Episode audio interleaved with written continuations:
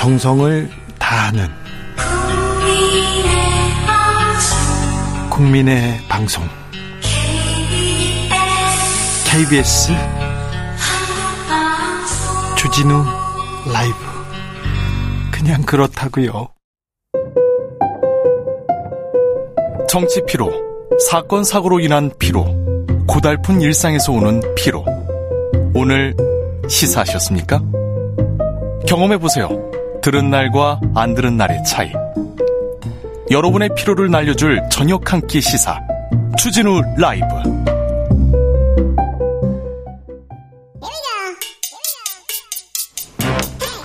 과학을 향한 진지한 열정 과학과의 수다. 주진우 라이브 과학 선생님입니다. 과학 communicator 이선호 엑소쌤 어서 오세요. 네, 반갑습니다. 엑소쌤입니다. 오늘은 어떤 수업 해볼까요? 과학 어, 수업 기다리고 있었습니다. 어, 최근 혹시 주 기자님은 love bug라고 들어보셨나요? 봤어요. 직접 보셨구나. 아, 밥 먹는데 왔는데요. 네. 네, 두 마리가 이렇게 엉덩이를 붙이고 있는데 네. 좀, 좀 약간 아우 좀 아우 아우 좀 좀 무섭다 혐오감 든다 막 그런 네. 사람들이 좀 많습니다. 맞아요. 사실 뭐 우리들이 봤을 때 혐오감이 들지만 걔네들 입장에서는 사랑을 나누는 행위거든요. 그게. 아니 근데 왜 내 앞에서 왜 이렇게 여러 군데서 계속 이렇게 붙어 다니냐 되냐고요. 네, 그래서 두 마리가 엉덩이를 붙인 채로 이게 수십만 마리가 날아다니는데 서울 경기 등지에서 예. 얘네들의 정식 학명은 붉은 등 우단 털팔이라 그래서 예. 이 성충이 되자마자 바로 짝짓기를 하고 죽는 순간까지 그렇게 짝짓기를 하다가 죽는다 그래요. 아, 그래요? 그래서 보통 붙어 있는 경우가 많고 어 사실 어 제가 이 녀석들을 보면서 아 오늘은 그러면 좀 곤충들의 짝짓기 얘기를 하면 재밌지 않을까. 네. 어 사실 이런 곤충들도 짝짓기를 하기 위해서 굉장히 험난한 과정을 거친다고 그러거든요. 네. 그래서 오늘은 곤충의 짝짓기 특집 준비했습니다. 알겠습니다. 네. 여름 맞아서 짝짓기 특집 했습니다. 짝짓기 코너가 요새는 프로그램도 인기 있는데 네. 아무튼 근데 너무 많이 지금 모기 이런 벌레들 많이 나오는데 네. 기후 위기라고 기후 변화 때문이라고 하는데 네. 제가 중국 저기 특파원들하고 일본 특파원들 그리고 주변 특파원들한테 다 물어봤어요. 네. 근데 다른 나라는 그렇지 않대요. 네네. 모기가 나오지도 않는다. 뭐, 뭐, 러브버그 얘기도 안 해요. 제가 일본에 있는 친구한테, 네. 야, 모기 맞니? 러브버그 있니? 다른 해충 맞니? 이렇게 물어봤더니 무슨 소리야? 무슨 소리야? 그런데 그 친구가 한국에 오자마자 그날 저녁에 네. 여의도에서 모기 물렸다고. 음. 아, 네가 무슨 얘기하는지 알겠다. 얘기하더라고요. 네, 특히 이게 한반도 지형 자체가 전 지구적으로 지구 온난화가 벌어지고 있는데 특히 한반도가 더 가파르게 지금 기온 상승이 이루어지고 있다 그래요. 네. 근데 대부분 우리가 알고 있는 그런 모기라던가 이런 해충들은 이 고온 다습해질수록 빠르게 또 번식을 하거든요. 말라리아가 증가한대요, 한국에서요. 네. 그래서 우리나라가 앞으로는 이런 해충이나 다양한 이런 모기 이런 거부터 굉장히 많은 피해를 받을 것이다라고 전문가들이 예상을 하고 있긴 합니다. 네, 알겠습니다. 자, 벌레들의 짝짓기 한번 봅시다. 어, 일단 러브버그 말 나온 김에 네. 얘네들이 왜 붙어 다니냐 짧게 말씀드리고 가자면 네. 수컷 입장에선 짝짓기가 끝나면 또 다른 수컷이 자신의 암컷과 짝짓기를 할 수도 있다라는 가능성이 있지 않습니까? 어우 질투나네. 질투나죠. 안 되죠. 막아야죠. 에이 그럴 바엔 그냥 아싸리 이제 아예 이제 접근조차 못하게 네. 그냥 죽을 때까지 이제 짝짓기가 끝나고 나서도 수컷 몸에 붙어 있는 전략을 취합니다. 지금 수컷들이 지금 이런 전략을 취한 거예요? 네네. 이런 참 못된 짓 많이 하네. 그래서 보통 여러분들이 보시면 붙어 있으면 덩치 큰 게 암컷이고요. 네. 덩치 작은 게 수컷이라고 보면 되고. 아 그래요? 그나마 다행인 게 이 녀석은 해충이 아니에요. 네? 익충인데 독성이 없고 인간을 물지도 않고 질병을 옮기지도 않고요. 심지어 얘네들은 이제 꽃에 있는 꿀을 먹기 때문에 꽃들의 수분을 도와줌으로써 환경에 도움이 되긴 하지만 환경에 도움이 안 된다니까요. 미관상 안 된다니까요. 아 맞아. 그리고 추가로 얘네들이 내장이 좀 산성을 띠고 있어가지고 어 얘네들이 며칠간 쩍찍히 하다가 죽으면 얘가 부패하면서 치우기가 되게 힘들대요. 아 그렇죠. 특히 자동차로 뛰어드는 날아다니는 습성이 있어가지고 열에 이제 잘 뛰어들어서 자동차 도장색이 많이 벗겨질 가능성이 있으니까 여러분들이 좀 많은 주의를 좀 요하시면 좋을 것 같아요. 방충 방지에 좀 신경 써주셨으면 합니다. 네. 모기로 인한 질병들 많잖아요. 자 그런데요. 제가 잘 몰라도 네. 사마귀들이 이렇게 짝짓기 이후에 네. 좀 극단적인 일을 한다 이런 아, 거는 맞아요. 알고 있어요. 네, 사마귀 하면 또 짝짓기에서 가장 대표적인 극단적인 케이스 중에 하나인데 네. 어, 곤충 세계에서 짝짓기가 사실 험난한 이유가 되게 암컷이 호락호락하지 않거든요. 아이고, 세상 일이 다 그렇구만. 맞아요. 네. 그래서 어, 동물들 다 그래요. 암컷 사마귀가 되게 짝짓기 도중에 수컷을 잡아먹는데 암컷이요? 암컷이 암컷 사마귀가 수컷을 잡아먹습니다. 암컷이 잡아먹어요? 네, 암컷이 수컷을 잡아먹는데 이거를 하는 이유가 네. 암컷은 짝짓기를 한 직후에 알을 최대한 많이 만들기 위해선 영양분을 최대한 많이 섭취해야 되는데 가장 구하기 쉬운 영양분이 바로 짝짓기 죽인 수컷이거든요. 그래서 자기한테 지금 몸을 바친 애를 그냥 잡아먹어요? 그렇죠. 아, 무서운 애들 이네. 그래서 실제로 수컷을 잡아 먹은, 잡아 먹는데 성공한 암컷 짝짓, 어, 암컷 그 사마귀는요. 예. 잡아 먹지 못한 수, 그 암컷에 비해서 약 2.5배 이상의 알을 더 많이 난다 그러고요. 아, 다, 먹, 다 먹는 건 아니군요. 수컷 그럼. 입장에서도 바보가 아니니까 도망가려고 하는데 네. 잡혀버리면, 운 나쁘게 잡혀버리면은 이제 그냥 희생이 되는 거고요. 어, 그래요? 네. 그래서 수컷 입장에서도 사실 가만히 있진 않거든요. 네. 얘네들도 도망가려고 살고 싶겠죠. 네, 시도를 하는데 어. 참 신기하게도 이 암컷이 이 수컷 사마귀를 잡아서 머리부터 뜯어 먹거든요. 머리부터요? 네. 아, 이게 무섭다. 예. 왜 굳이 머리부터 뜯어 먹을까요? 빨리 잡을 음, 치명상을 입히려고 그러나? 사실은 수컷이 도망갈 생각을 못하게 하려면 머리부터 먹어야 되겠죠. 아, 뇌를 제거해요? 네, 그래서 머리부터 먹고 어두육미라서 그런 게 아니라 네. 그 다음에 네. 사실 이 수컷 머리가 사라지면은 이 억제 중추 신경이 머리에 있기 때문에 네, 네 그렇죠. 가장 치명상을 입겠죠. 어, 딱 머리가 사라지면은 몸만 남는데 그 몸이 오히려 더 적극적으로 짝짓기를 시도하게끔 움직인다 그래요. 오, 그럼 또 쾌락을 위해서 또 쾌락이라기보다는 좀 더 이제 정자가 많이 들어오니까 더 많은 알을 낳을 수 있는 확률을 높일 수 있는 거죠. 죄송합니다. 쾌락에서 번, 번식으로 이렇게 바꾸겠습니다. 네. 아 근데 참 무섭네요. 네. 이 사마귀 이 사마귀 같은 사람들이 또 있어요. 네. 자 그런데요. 네.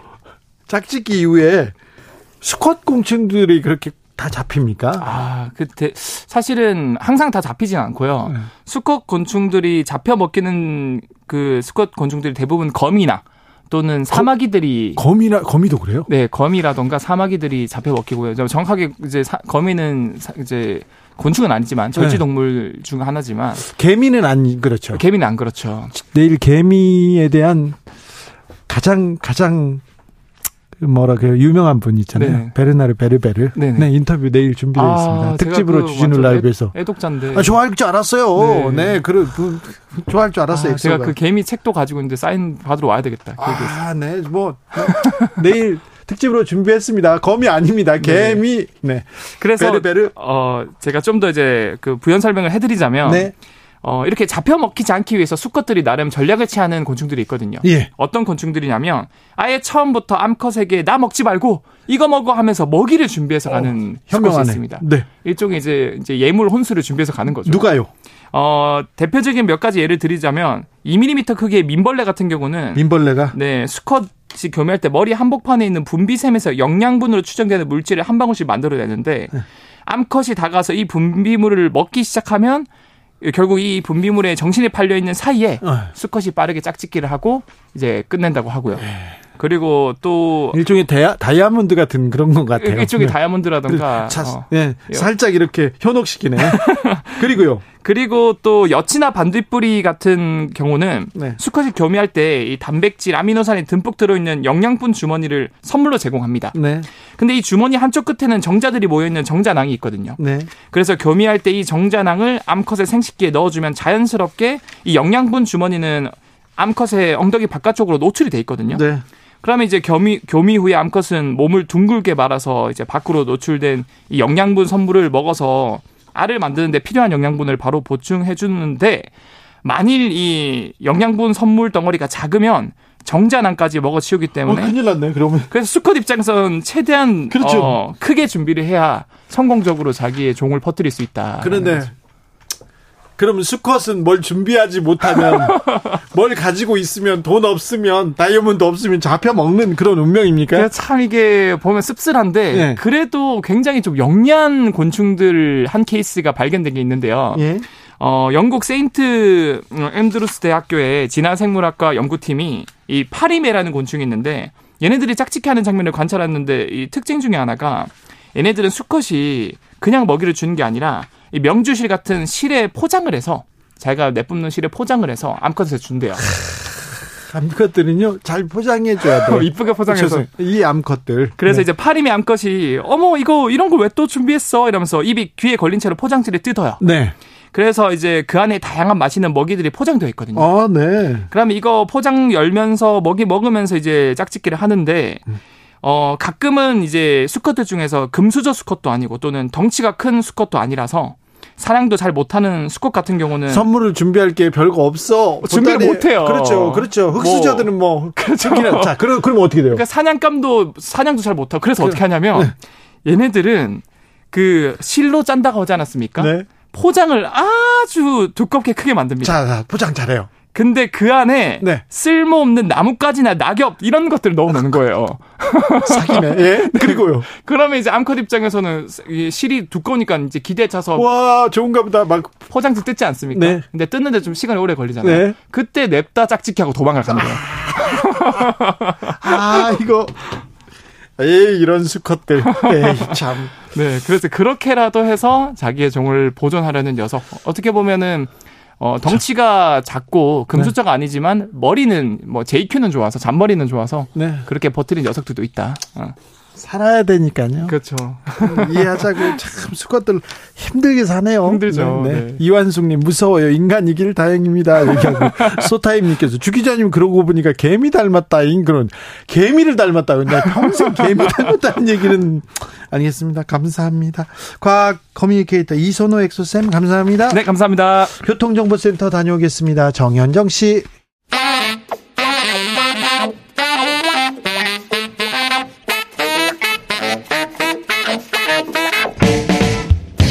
세계는 넓고 이슈는 많다. 우리의 시야를 국제적으로 넓혀봅니다. 국내 뉴스, 국제 이슈 다 덤벼라. 지금은 글로벌 시대. 국제적 토크의 세계로 들어가 봅니다. 군사 외교 안보 전문가 김종대 전 의원. 안녕하십니까? 세계적인 평론 스케일 임상훈 인문결 연구소장. 안녕하십니까? 네. 잘 계시죠? 네. 음. 어떤 일로 바쁘십니까? 뭐 이제 국내 정치와 주변 정세가 매우 엄중하고 네. 복잡하면서 네. 어, 불확실하지 않습니까? 네.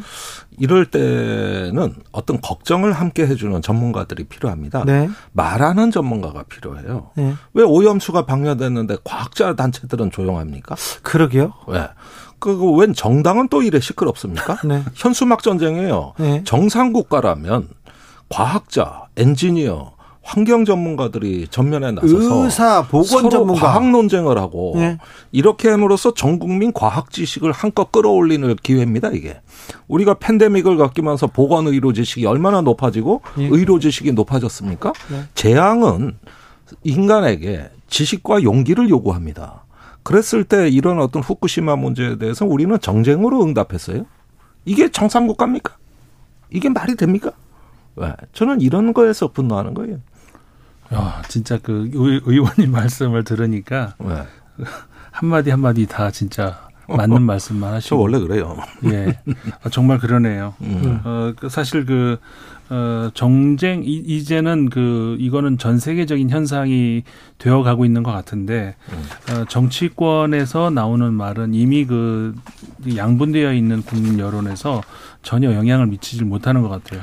그러니까 는 사실관계는 더 이상의 정치인들의 입에서 나오는 것은 그냥 우리 편 어, 저쪽 편, 아, 저건 저쪽 편에서 한 얘기니까, 이건 우리 편에서 한 얘기니까, 이렇게 되는 것이지, 더 이상의 어떤 그, 어, 전혀 어, 정보 차원에서의 어떤 나에게 뭐 새로운 정보를 준다든가 이런 시대가 지난 것 같아요. 하, 모든 문제를 정치적으로 해석하게 되면 이게 음. 하, 어떻게 될까? 모든 이슈가 정치적으로 이렇게 양극화돼서 이렇게 이해되면 중간에 있는 사람들은 서민들은 계속해서 뒤로 밀릴 텐데 이런 생각 걱정은 좀 커집니다 사실. 예, 저번에 제가 지난달에 이 방송 나와서 그 IAEA 보고서 문제를 말씀드렸는데 네. 두 가지 문제를 말씀드렸어요. 자기들이 책임이나 인증 기관이 아니다. 네. 음. 어시스트한 기관이다. 그런데 그 표현이 이번 최종 보고서에 또 나왔습니다. 네. 방류에 대한 저기 결정과 그다음에 오염수 정화에 관한 건 전부 일본 정부 책임하에서 된 것이다. 네. IAEA는 상관없다는 얘기예요. 예. 자, 그래서 책임 안 지겠다는 얘기했고 제가 또 그때 얘기한 게 뭐냐면은 4차, 5차 쭉 보고서에 일본 정부의 오염수 정화는 신뢰할 만하다고 돼 있다고요. 그런데 신뢰할 만하다는 게 무슨 뜻이냐. 이런 말씀을 드렸는데 최종 보고서에 어떻게 돼 있냐. 기술적 처리 과정은 신뢰할 수 있다. 또 똑같은 표현이거든요. 네. 그런데 이건 신뢰나 마음의 문제가 아니에요. 제가 그때도 돈 꿔 가서 떼먹는 놈은 꼭 신뢰할 만한 놈들이었다 그랬잖아요. 네. 그러니까 은행이 신뢰할 만한 고객이라고 대출해주고 아니라고 해서 안 해줍니까? 그게 아니라 담보가 있느냐. 대출 상황 능력이 있느냐 이걸 보고 하는 것이죠. 과학이란 게 그런 겁니다. 우리가 일본 저도 신뢰하고 싶습니다. 일본 상당히 그 성숙한 국가예요. 그런데 그런 거 보고서 이런 거 결정하는 거 아닙니다. 음. 그게 아니라 검증됐다, 인증됐다, 그 다음에 실제로 확인되었다, 과학적 표현을 요구하는 거거든요. 예. 그건 일본의 싫고 좋고 문제가 아니에요. 근데 이번에 또 신뢰할 수 있다는 표현으로 이전에 나온 보고서하고 똑같은 결론을 냈거든요. 네. 그러면 이 최종 보고서가 나오면 어떻게 되는 거냐? 안전하다고 믿는 사람은 더 믿고 불신하는 사람은 더 불신하는 겁니다. 이 보고서의 뜻밖의 부작용은 거기에 있는 거예요. 두고 보십시오. 이제 현수막 경쟁 난리 날 겁니다. 또 정쟁은 더 격화될 거고. 네. 그러니까 이런 것들을 통합하는 데 있어서 우리는 진실 앞에 겸손했는가, 과학을 존중했는가 이런 문제를 가지고 있어야 되는데 아니 알프스라는 핵종 장비에 대해서 우리 지금 아는 거 없습니다. 네. 그런 면에서는 이 보고서를 작성한 그로시 IAEA 사무총장이 또 이렇게 여러 나라 방문하고 다니는 것도 대단히 잘못된 행태예요. 그거는 마치 축구 심판이 구단주 만나러 간다는 거하고 똑같은 행위란 말입니다. 그렇기도 합니다. 책임지고 인증을 했으면 거리를 둬야지. 네. 왜 이해관계자들을 만나고 다닙니까? 그러니까 어. 결국 정치 행위를 하는 거잖아요. 정치죠. IAEA가 정치 행위를 하는 것이고 다시 말해서 이건 국제 기구이고 어 국제 그 분쟁이 발생한다든가 국가 간의 이익이 충돌한다든가 이럴 때 어, 문제를 해결할 수 있는 어떤 그런 역할은 할 수 있지만 그리고 이제 국제 기구라고 하는 것이 어, 참 회원국들의 그 분담금으로 운영되는 그런 곳이고 뭐 이거는 뭐 새로운 일도 아니지만은 그 모든 그 국제 기구의 목소리 가장 큰 목소리를 내는 내는 사람들은 분담금 많이 내는 국가가 어, 목소리 크다는 건 뭐 잘 알려진 일인데 IAEA 같은 경우에는 당연히 거의 25%를 미국이 분담을 하죠. 그 다음에 한 10%를 이제 일본이 분담을 하고 어, 두 그, 분담금을 합치면 사실상 그 IAEA를 완전히 그 좌, 좌지우지할 수 있는 그런 게 되는데 그 현재 그 일본의 부담을 빨리 덜어주고 그 아시아의 안보 전략에서 같이 어 활동을 해야 된다라고 라고 이제 느끼는 그 어, 것이 이제 미국이란 말이에요. 네. 그렇기 때문에 그 일본의 어, 그 분담금이 뭐 별로 되지 않는다 이게 문제가 아니라 미국이 IAEA를 주도할 수 있다는 거기에 문제가 있다는 것이죠. 네. 그리고 IAEA가 말하고 있는 것은 항상 지금 의원님 말씀하신 것처럼 일본의 검증 그 단계에서 신뢰를 이야기를 했지 어느 한 언제 한 번도 그래서 그렇게 해서 방류가 된 그 결과 그 다음에 이제 바다에서는 무슨 일이 일어날 건지에 대해서는 IAEA가 판단을 할 능력도 안 되고 네. 그렇게 해본 적도 없어요. 네. 그러니까 우리한테 중요한 거는 일본이 무슨 검사를 어떻게 했는지 그게 중요한 게 아니라 앞으로 바다가 어떻게 돼서 그게 우리한테 어떤 어 결과를 주느냐 이게 중요한 것이지 일본이 어떤 그 절차에 의해서 어떤 검사를 했는지는 우리한테 그 중요하다는 것이 아니라는 것이죠. 근데 그런 거에 대해서는 결국 그러니까는 과학이 관여를 해야 되는데 그 거기서는 그 과학이 전혀 그 지금 침묵을 지키고 있다는 것이에요. 아니 그런데 이게 나는 이 오염수가 안전할 수 있다고도 봐요. 사실 또 그렇게 믿고 싶고요. 별다른 이상이 없길 바랍니다. 근데 이 태도가 위험한 거예요.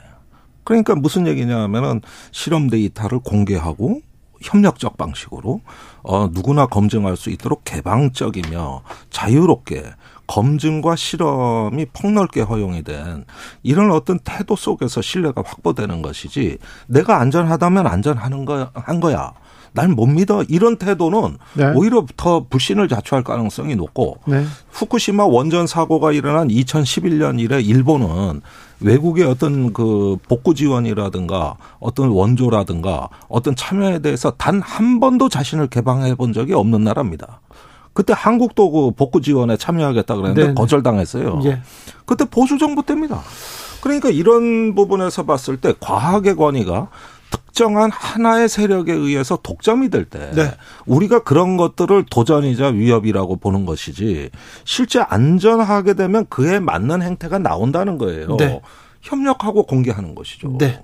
그런 면에서 이 태도의 문제가 신뢰가 안 간다는 것이고 그런 면에서 이것을 갖다가 국가 간에도 큰 협력의 기회로 오히려 활용할 여지가 많았던 이런 어떤 국제적 재난에 대해 가지고 우리가 대하는 태도가 지금 온전한가 네. 이 부분을 성찰하자는 겁니다. 네. 이런 부분이 그냥 구렁이 담 넘어가듯이 건너뛰게 되면은 어떻게 되냐면 앞으로 어떤 그 국가 간에 문제가 생겼을 때 건널 수 없는 불신의 강 예. 그로 인해 가지고 상당히 어떤 감당할 수 없는 갈등과 위기가 온다는 거예요.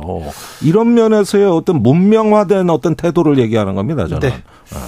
자, 러시아 문제로 얘기 해 보겠습니다. 러시아 문제. 올해 우리 경제 성장률이요. 1.4%로 하향 조정됐습니다. 정부에서. 어, 그런데요, 예상보다 계속 지금 낮아지고 있어서 1.2% 얘기하는 사람들도 있어요. 그런데 정부에서는 올해 경제 성장률 1.4%는 지키겠다 이렇게 얘기합니다. 그런데 전쟁을 치르고 있는 러시아 올해 경제가 2%대 성장을 한다고 푸틴이 한박 웃음을 짚고 있다고 합니다. 전쟁이 계속되는데요. 전쟁이 계속되는데 전쟁은 또 어떻게 돼가고 있습니까, 소장님? 뭐 전쟁은 지금 다시 그 어, 바흐무트의 원래 그 바그너 그룹이 위치하고 있다가 예. 빠졌지 예. 않습니까? 근데 그 자리에 이제 러시아 정규군이 지금 들어가고 있는데 정규군 숫자도 모자라죠. 그러니까 이제 남부에서 빼오고 뭐 여기저기 빼와가지고 지금 하고 있는 것 같아요. 그럼 미사일 공격 계속 되고 있고 어, 전쟁이 소강 상태로 빠지는 것 같지는 않고 이제 계속해서 이제 동부 지역 어, 바흐무트 중심으로 바흐무트가 워낙 러시아 입장도 그렇고 그 우크라이나 입장도 그렇고 중요한 주, 지역입니까? 굉장히 중요한 지역이란 말이에요. 그러니까 서로 양보를 못 하고 있는 상황인데 어 그 전쟁은 아, 계속해서 그쪽 어, 바흐무트를 중심으로 해가지고 그러니까는 동부 지역에서 계속 이제 그 그렇게 이어지고 있고 근데 사실 우려스러운 건 지난 시간에도 우리 한번 말씀을 나눴습니다마는 러시아 내부에서 어, 지금 마그너 그룹의 그 반란 사태 이후에 어, 어떻게 전개가 되고 있는지에 대해서 지금 너무 그 시계가 제로 아무것도 보이지가 않고 있다는 거 이게 굉장히 우려스럽거든요. 크렘린이 그러니까 러시아 대통령궁이 사실 오래 전부터 어 그러니까 우리가 이제 이런 얘기하죠. 푸틴 대통령이 극우다 극우다 얘기하는데 어 사실 상대적으로 푸틴 대통령 극우라고 할 수도 없는 어, 러시아의 어마어마한 극우 세력들이 이제 그 주변에 포진돼 있는데 계속해서 푸틴 대통령에게 압력을 넣어왔었습니다. 그 결과가 결국 우크라이나 전쟁으로 어, 어, 그 구체화된 것이었고 그 이후에 지금 그 이 결국 바그너 그룹의 반란 사태도 그들 내부에서의 그러니까 극우 세력들 안에서의 충돌, 알력 그 사이에서 이제 벌어진 결국은 벌어진 일이다 이렇게 봐야 되는데 어, 여기에서 지금 어떻게 이 사태를 수습을 하고 있는지가 나오지가 않고 있다는 거죠. 예를 들어서 수로비킨 지금 항공우주국 사령관인데 그 과거에 그러니까 지난해 10월부터였나 올해 1월까지 그 특수자 군사 작전, 그러니까 러시아 그 저기 러시아의 그 우크라이나 전쟁 총사령관이었다가 이제 해, 해고됐죠. 근데 그 어, 프리고진하고 가까운 그 인물로 알려져 있는데 그 프리고진이 러, 모스크바로 진격해 나가고 있다는 사실을 사전에 알고 있었다는 인물이란 말이에요. 근데 그 뒤로 지금 어디를 가고 있는 조사를 받고 있는지 전혀 알 수가 없어요. 프리고진 프리고진의 재산은 푸틴 애인이 다 가져갈 것이다 그런 얘기도 나오는데 뭐 어떻게 흘러가는 겁니까? 지금 우크라이나 전쟁은? 그러니까 지난주에 나온 서방에 어, 폭주하다시피 쏟아져 나온 기사들은 러시아가 실패 국가로 전락하느냐 아니냐였습니다. 이제 푸틴의 리더십이 유지되는 것이냐, 네. 국가는 네. 온전하게 공적 기능을 다할 것인가. 이런 기사들이 쏟아져 나왔는데. 그렇죠. 네. 특히 영국의 썬데이 타임즈 같은 경우는 곧 위기가 올 것처럼 썼어요. 핵, 핵 통제권 지킬 수 있나 막 이런 것까지 나왔었는데. 그래가지고 오히려 서방이 겁을 더 먹었어요. 네. 네. 그랬는데 지금 막상 보면은 이 빠르게 안정돼 가고 있는 친구들이 좀 보이고 네. 그다음에 푸틴이 네. 이미 벌써부터 이미지, 이미지 그 프로파간다들이 네. 새롭게 진행되는 걸 봤을 때는 아, 이 안고 있고 뭐 예, 그러더라고요. 이 정보에 대한 결정적 위협은 아니었던 걸로 일단 진정이 되는 것 같습니다. 거기에다가 우크라이나 전쟁 양상도 이제 바우무트 같은 데가 굉장히 격전지라 그랬지만 제가 보기에 결정적 전투는 헤르손 쪽에서 앞으로 있을 가능성이 높습니다. 즉 우크라이나의 전략이 크림반도와 러시아의 연결점을 끊어놓는데 지금 전술적인 목표가 주어져 있고 예. 그렇게 해서 크림반도를 고립시켜 버리는데 저 서서히 맞춰지고 있는 것 같거든요. 다만 지금은 역량이 안 되기 때문에 산발적으로 선택적인 공간에서만 전투가 있는 것이지 전략적인 의도는 이거를 갖다 수복하는 전략 목표를 달성하는 거거든요. 그런 점에서 있는데 루브라가 아직 안정돼 있고 예. 러시아가 자급자족이 가능한 사회 경제도 괜찮다 그럽니다. 그다음에 미사일과 드론이 아직도 조달이 이상이 없습니다. 특히 미사일 생산이 이상 없이 되고 있거든요. 네. 그 반도체가 없어서 어, 불편할 거라 그랬는데 그런데도 불구하고 미사일이 계속 조달되고 있다. 이런 걸로 봤을 때 아직은 러시아가 완전한 실패 국가로 전락한다고 보는 거는 서방의 성급한 진단이었다. 네. 서방의 성급한 어떤 그 조금 어떤 그 진단이자 기대 심리 아니었는가 이런 점들 좀 눈여겨봐야 되겠습니다. 아, 전 좀 쿠데타 군사 반란 쿠데타가 일어나면서 이 전쟁이 조금 달라질 거다 이렇게 거의 모든 전문가들이 얘기했는데 음. 계속되네요, 그냥. 예, 이게 일단 장기적 교착 상태에서 뭐 최근에 미국의 싱크탱크도 여러 가지 시나리오를 내놓고 있습니다만은 네. 어, 생각보다 우크라이나의 장비 수준과 그 반격이 일단은 어떤 기대했던 대, 것만큼 이루어지질 못했고 대반격도 아니네요. 예, 대반격은 아닙니다. 네.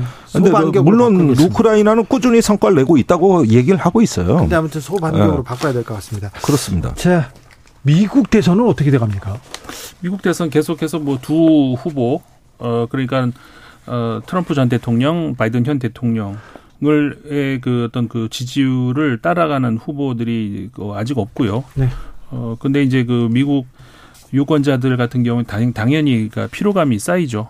어그 그 나물의 그 밥이다 이런 평가들 있지만은 근데 이거는 사실 늘 그래 왔거든요. 과거에 트럼프 대통령 처음 당선됐을 때도 그랬고, 그러니까 힐러리 클린턴 후보하고 맞붙었을 때도 그랬고, 바이든 대통령 처음 나왔을 때도 그랬고, 늘 그래 왔고, 어떻게 보면 지금보다 더 아우 지겹다 다른 후보 없나 이런 그 여론들이 높았음에도 불구하고 대선이 가까우면 결국 그 유력 후보로 쭉 몰리는 그게 계속되어 왔는데 이번에도 마찬가지거든요 미국에서 또 여론 조사를 얼마 전에 했는데 그 제3 후보가 나오면 제3 후보를 뽑겠다.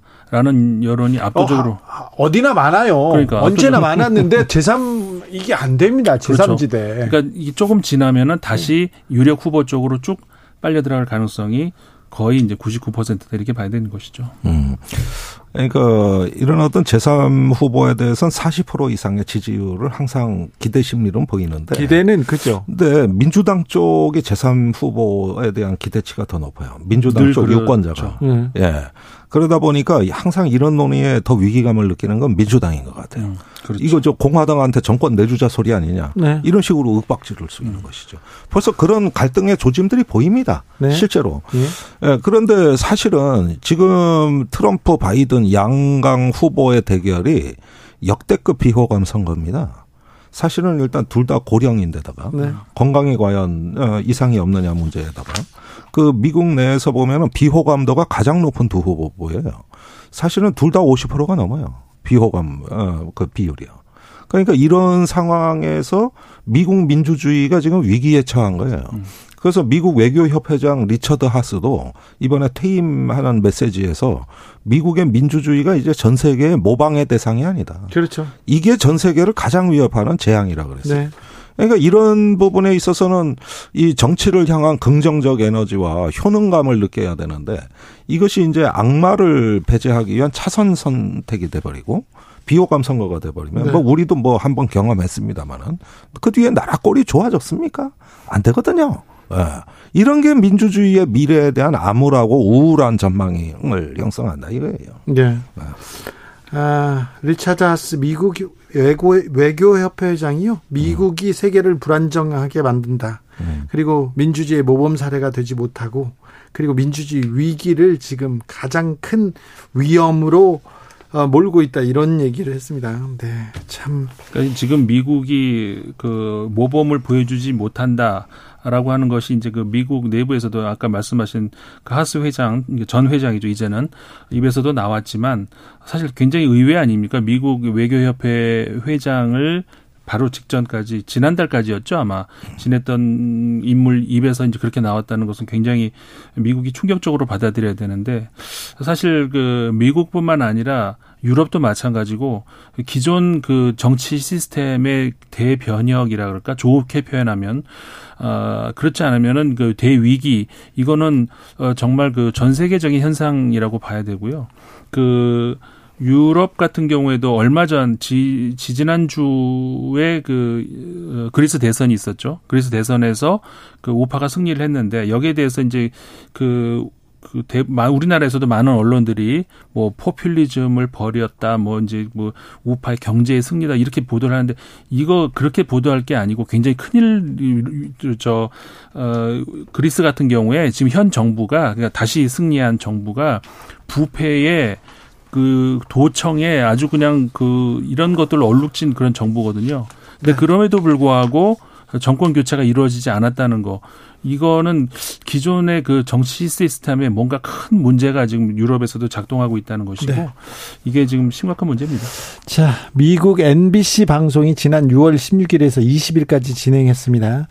아, 제3 후보, 무소속 후보를 지지할 수 있느냐 이렇게 얘기하 묻자 응답자의 44%가 긍정적으로, 긍정적으로 답변했다고 합니다. 음. 여기는 KBS의 공정과 신뢰를 상징으로 합니다. 그래가지고 예, 네. 그거 다 소개해야 돼요. 다 해야 예. 됩니다. 네. 음.